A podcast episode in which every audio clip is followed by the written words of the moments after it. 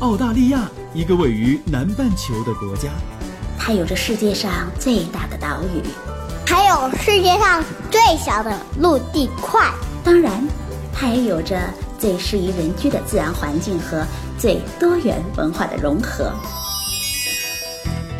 这是我看到的，也是我看到的。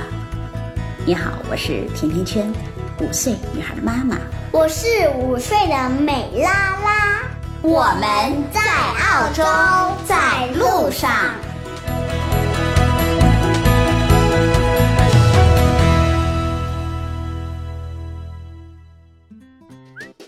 大家好，甜甜圈在澳大利亚的悉尼向你问好。最近中国诗词大会还有朗读者在国内非常的火，那么多雅致的诗歌在那儿，美好的文字再也不只是只会静静地躺在你抽屉里压着箱底的书了。也因此引发了大朋友们、小朋友们对于中国古诗词还有中文朗读的极大的热情。但是你知道吗？在遥远的南半球，其实中文早就开始火了。还是在上个世纪七十年代的时候啊，澳大利亚的政府就曾经大量的拨款倡导大家来学习亚洲的语言，而汉语就首当其冲。再比如在陆克文政府时代啊，把中文教学也作为了首要的任务，仅仅在四年的时间。里啊，就给国家学校亚洲语言学习计划拨款了六千二百四十万澳元，而前总理艾伯特也是承诺在十年之内要把学习外语，尤其是亚洲语言的高中生的比例啊提高到百分之四十。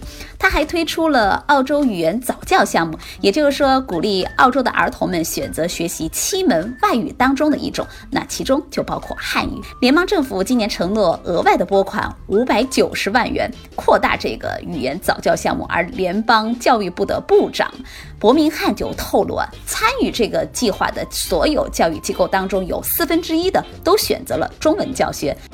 他甚至还在官方演讲当中说，中文的受欢迎程度表明，现在不管是澳洲的教育工作者还是家长们，都已经深深的意识到了要掌握汉语。那掌握汉语能给孩子们带来很大的好处，学会了中文可以让孩子们在今后的人生当中更好的利用蕴藏在亚洲，尤其是中国的发展良机。前两天我问了一下在澳洲生活了二十多年的朋友，他说他刚来澳洲的时候，身边很多的华人们说的都是广东话，就是粤语。那会儿如果会同时说英语、广东话和越南话这三种语言，那找工作就非常的容易。可是现在他就发现，已经有越来越多的新人朋友们在开始学习中国的普通话了。他说，在澳大利亚很多的学校都有第二外语。那以前呢，都是意大利语或者是德语、法语，从来没有像现在这样有这么多的学校把中文普通话作为第二外语。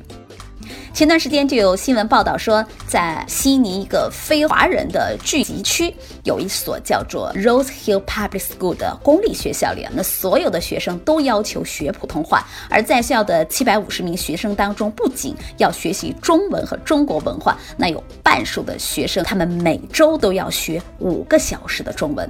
有官方的数据就说，二零一五年全澳开中文课的中小学就超过了一千所，而学习中文的中小学生已经超过了十七万人。澳大利亚国内使用汉语普通话的人数已经占到了总人口的百分之一点五以上，而普通话也已经成为澳大利亚第一通用外语了。所以很多人说，在澳洲，汉语越来越被认为是一个实用的选择。现在中国是澳大利亚最大的贸易合作伙伴，而在澳大利亚的就业市场，毕业生们如果懂汉语，会被很多的公司优先录用。那不仅如此啊，还有很多已经工作了的澳大利亚人也在学习汉语，因为掌握汉语对他们工作有很大的帮助。我记得上个月，墨尔本日报就曾经有说，在短短的几年时间里，学习汉语的澳大利亚维州小学生的数量已经上涨了近百分之八十，而传统的欧洲语言已经失宠了，并且还特别评论说，汉语绝对会成为澳洲未来的一部分，将会与中国的经济紧密连接在一起。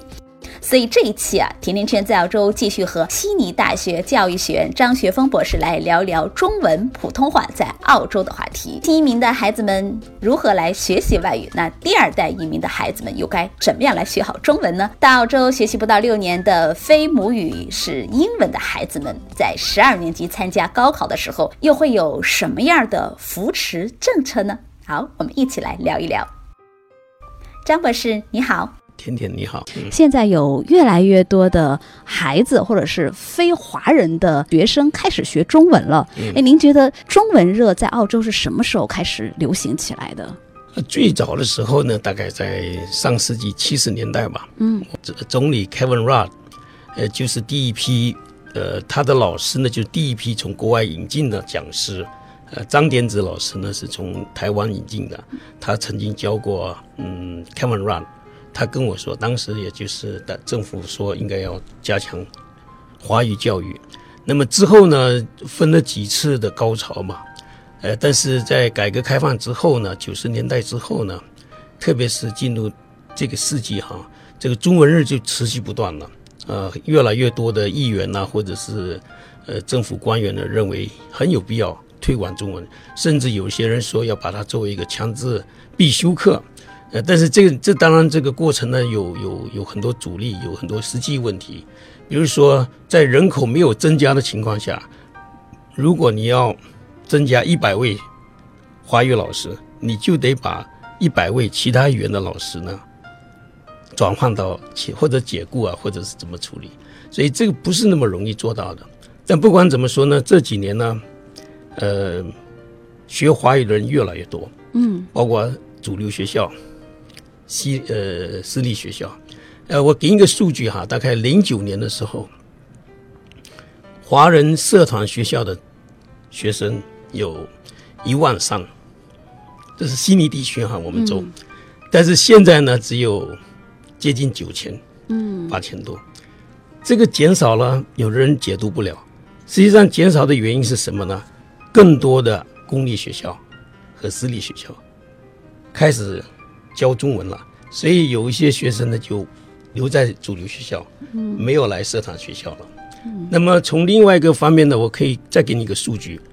呃，我们州有一个中文教育理事会，他曾经已经办了中文朗诵比赛，全澳中文朗诵比赛是办了二十七年，今年是第二十八届。哦，那这是很久的历史了啊，九零年开始做的哈。嗯。当时就几几百人参加，呃，这三年的是参加的是两千七，那么去年接近三千人次，嗯，那么这就是一个很好的例子。原来就从你看看一九九零年第一次办的时候四百人，到现在二十八年，基数增长非常的大，呃，就是公立学校、私立学校。呃，名称这个校名啊，不断的增加，为什么呢？原来有的是华人，他以社团学校的名义参加，现在他们那个主流学校的校长说：“哎，你何不用我们学校的名义参加呢？”结果呢，就他们都以主流学校的名义参加。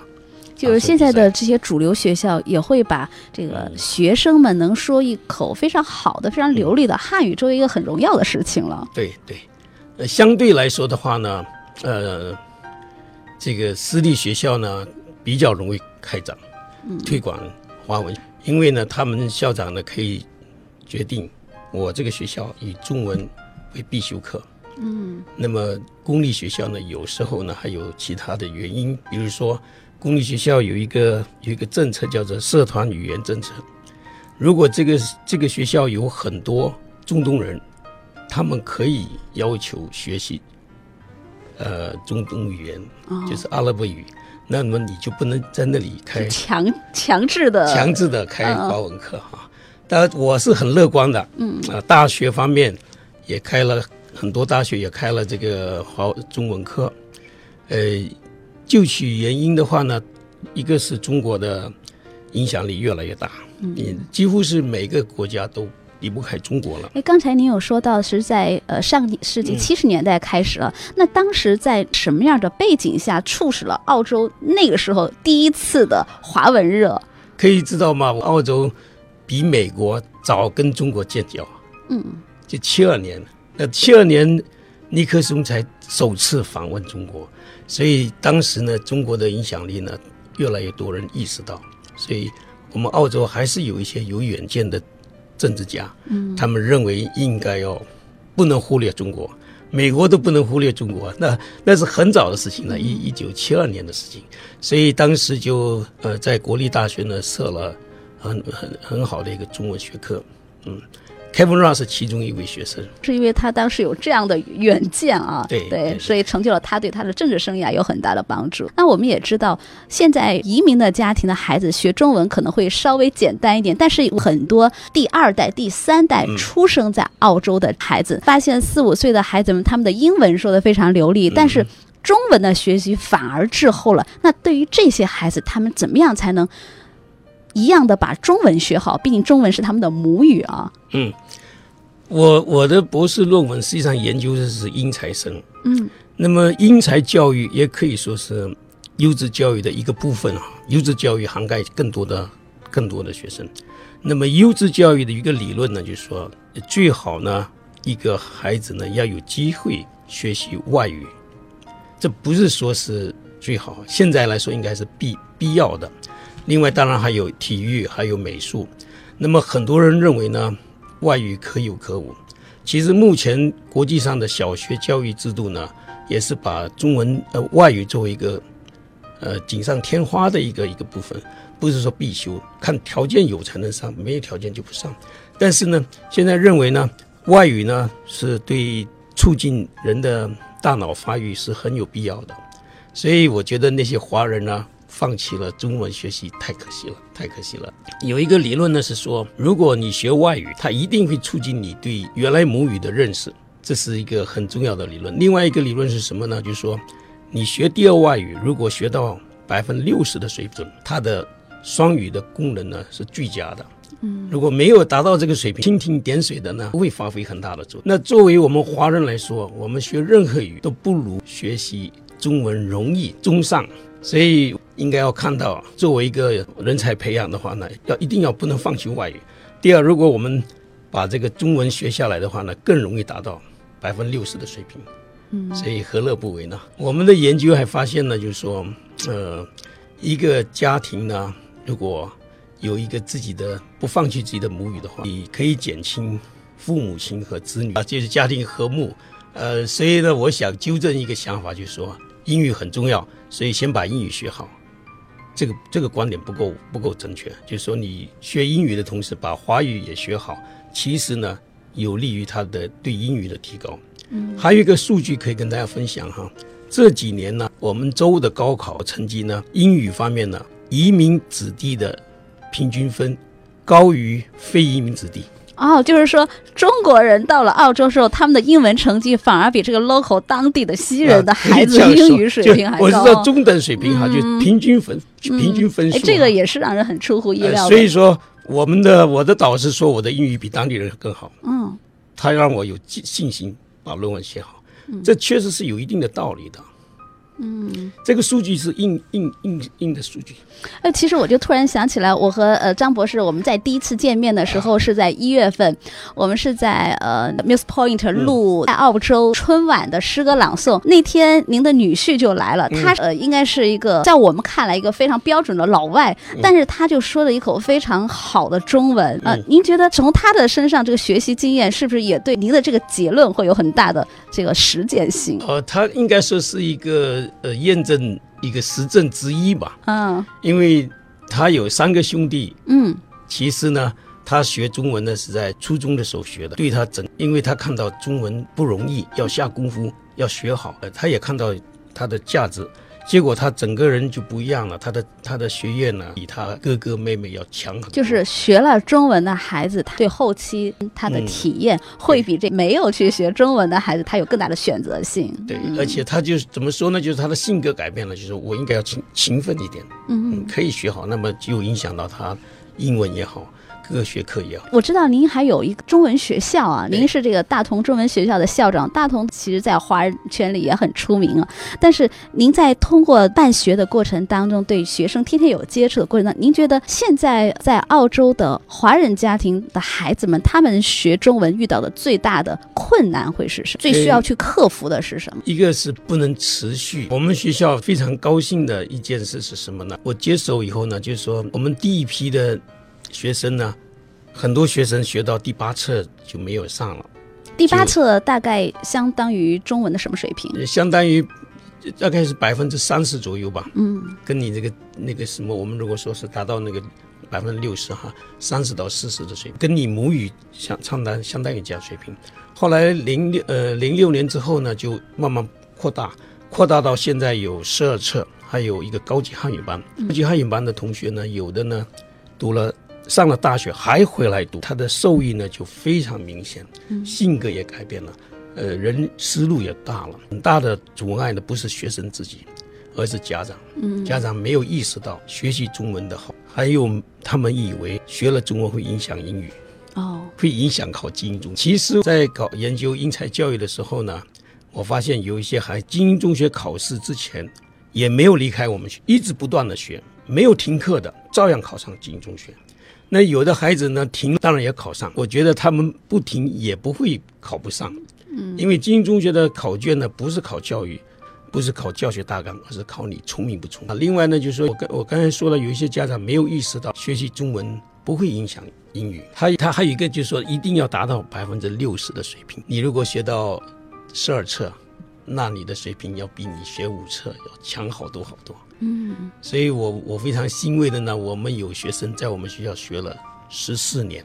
嗯，停停打打，停停打打，但是坚持学十四年，大学三年级还来，哦，这很不容易啊那啊。很不容易。那么他们的成绩都非常优秀，高考成绩非常优秀。这些学生可能没有意识到中文提高了他们的知识，但我我搞研究的我，不然我们学校不会有那么多。去年我们学校有四个，嗯，九十九分。这很厉害。那刚才我们都说到中文教育，我知道您英文也很棒，也是学英文的。那我们反过来说，对于这种初到澳洲的华人家庭，他们的孩子怎么样才能把英文也学好？英文呢有一个特点，它的词汇呢是相当大的，所以呢一一定要通过阅读广泛阅读，增加词汇量。有了这个基础的话就好了。我举一个，我举给你一个数据哈，我们大学生华人，我们学中文的大学生，或者是不学中文的大学生，一般使用的汉字呢不到不到五千。哦，如果你不是中文专业，大概三千五就你常用的。当然你认的字很多，嗯，但是澳洲的学生高中的时候要一定学过了一万五千，啊，就是英文的词汇量嗯非常大，甚至两万，嗯，甚至两万。那那什么意思呢？就是说中文，因为它每个字都是一个词数，它既是词也是单字。那么英语呢就不一样，所以说它的词汇量要相当大。我们有一些孩子呢，一一天可以读一本书，嗯，一周可以读十本书，那么他们的英语就相当好。所以呃，一个是要多读书阅读，嗯多读书，多接触。另外呢，中文不要丢，即便你不学写字，平时要说。嗯，呃，往下走的话呢，就是中文的学习反而会促进他英文的学习。，对，对，这个东西不能丢，因为嗯像我们很多优秀的孩子呢，他们的中文相当好，嗯，没有影响英语，不影响英语。那么那其实我们是不是可以反过来说，既然中文的词汇量是相比于刚刚您说的有一万五的这个词汇量来说，只是是三分之一，嗯那意味着其实英文比中文更难学所以我我们很多家长要孩子背背字、背单词吧。啊。我们懂得英文教学的老师认为背单词不是方法，嗯，因为他呃英文呢，他根据上下文就可以，有时候就可以学到新的词汇。其实我们学习不是靠字典来学的，而是靠多读书、多接触。呃，就是这是一个。另外呢，就是当然我们。刚移民的话呢，有时候呢还是需要课外补一。为什么呢？因为我们的学生呢，大概在五年级才赶上当地人。嗯，为什么呢？就是如果是一年级来，通常要经过五年的时间。才能够英语超过，就是达到优秀水平。嗯，那么如果你不加一点补充的话呢，不行。其实我们我们的语言知识呢，在五岁六岁、七岁之前已经打下非常好的基础。那你在这个时候，你不是学英语的，你怎么能够在六年之间赶上呢？所以在赶的过程，适当的有一些额外的作业，或者是请一些家教，或者是上补习，适当的还是有必要。嗯，对于孩子们来说，学习中文和学习英文的最佳年龄，您觉得是什么时候？一般人都觉得学外语，小学四岁、五岁接触一些，不要说先写字嘛，接触一些说一下都可以。在这里面呢，没有一个没有一刀切的明确的，呃，第一语言呢，应该是从一岁就可以要要学了，对吗？不然的话有差距的。外语的最好呢，不要十岁以后再学，呢就慢了。嗯，因为他有一个时间，澳洲的英文老师呢，以及他的政策有一个政策是什么政策呢？你如果是来澳洲不到六年，就高考那年不到六年，可以考 ESL。为什么是六年呢？因为你要学第二语，当你的第一语言已经已经形成了，你要学第二语言，要达到那个同等水平，一般要六到七年。他的政策是以这个为依据的，所以这个依据呢，可以可以供大家参考。如果你是一年级来，估计你在六年级、七年级，如果你很勤奋的话呢，达到当地水平。对，所以很多移民过来，他们的孩子会有这个学校会有 ESL 的班。对对对对，ESL 其实就是给他个别的辅导，就是小班辅导。就这也是一个澳洲教育比较有特色的地方。对，这个就是扶持弱势群体，就是你是有需要的，我就多加给你。其实 ESL 的老师呢是政府另外加的经费，所以功效有这个优越性。私校它可以不设这个，也就意味着孩子们如果是刚到澳洲的孩子，要经过六年 ESL 的学习，他才有可能跟当地水平的相等。这 ESL 他六年之后，他会有一个考试，告诉你的孩子，哎，你的已经达标了，不用再来 ESL 学了吗？会这样吗？一一般还不能这样子这样说，但是基本上就说，他政府的经费政策就允许六年。所以如呃五年级来的高考的时候，必须跟当地人一样。嗯，因为你五年级到十二年级，差不多有七年八年时间，他不再照顾你了，对吧？不应该再优优越给。那你如果是八年级或甚至是七年级来的，高考那年刚好六年，你还可以考 ESL。那么 ESL 是同等同等对待的。比如说 ESL 的同学拿了呃九十九分，读一也可，但是你的那个 ESL 的考卷跟标准英语的考卷不一样是不一样的。嗯，所以你那边拿九十分，这边拿九十分，同等对待。就是对于很多中学才到澳洲来的孩子们，他们也不用很担心跟不上了这个问题，反而可以说是有一些照顾的政策。没错，所以我们有一个学生八年级来的，嗯，高考居然考了九十八分，嗯，就是百分比九十八分，那是只有百分三的人拿到这么高的成绩。嗯，那么但他英语是 ESL，所以他。觉得如果他读法律，可能英语不够好，但是法律专业仍然向他开门。澳洲公平方面还是不错的。对，今天我们就和张博士有谈到很多关于澳洲教育的事儿，我相信也给很多的听众朋友们很多的启示。张博士在节目的最后，我也想请您给华人的家庭或者是华人的孩子们一些呃建议或者指导。我觉得有一个建议呢，就是希望我们的孩子呢都能高高兴兴的学习，嗯，呃，作为一个全能手，学业要要。懂音乐，能够欣赏美术、体育锻炼也好，方方面面的心态也好，不要把学业看得重于一切。这也是澳洲的教育一个比较显著的特点。其实我有时候会想的，在中国有提倡德智体美劳，其实这也和澳洲的教育现在提倡的，就除了应试之外，注释教育其实是吻合的。对，非常的感谢张博士。我也希望所有的听众朋友们和所有的华人的孩子们，能在澳洲学好外语的同时，不要把我们的母语给落下了。今天就到这里了。如果你对澳洲的留学、移民、置业、投资、吃喝住用行有话要说，可以在节目的下方直接点击“我要评论”，或者加甜甜圈的微信 “FM 甜甜圈”的全拼 “F M T I A N T I A N Q U A N”，就可以给我留言互动了。甜甜圈在澳洲给你说我看到的、听到的、经历着的和感受到的。我们下期再见吧。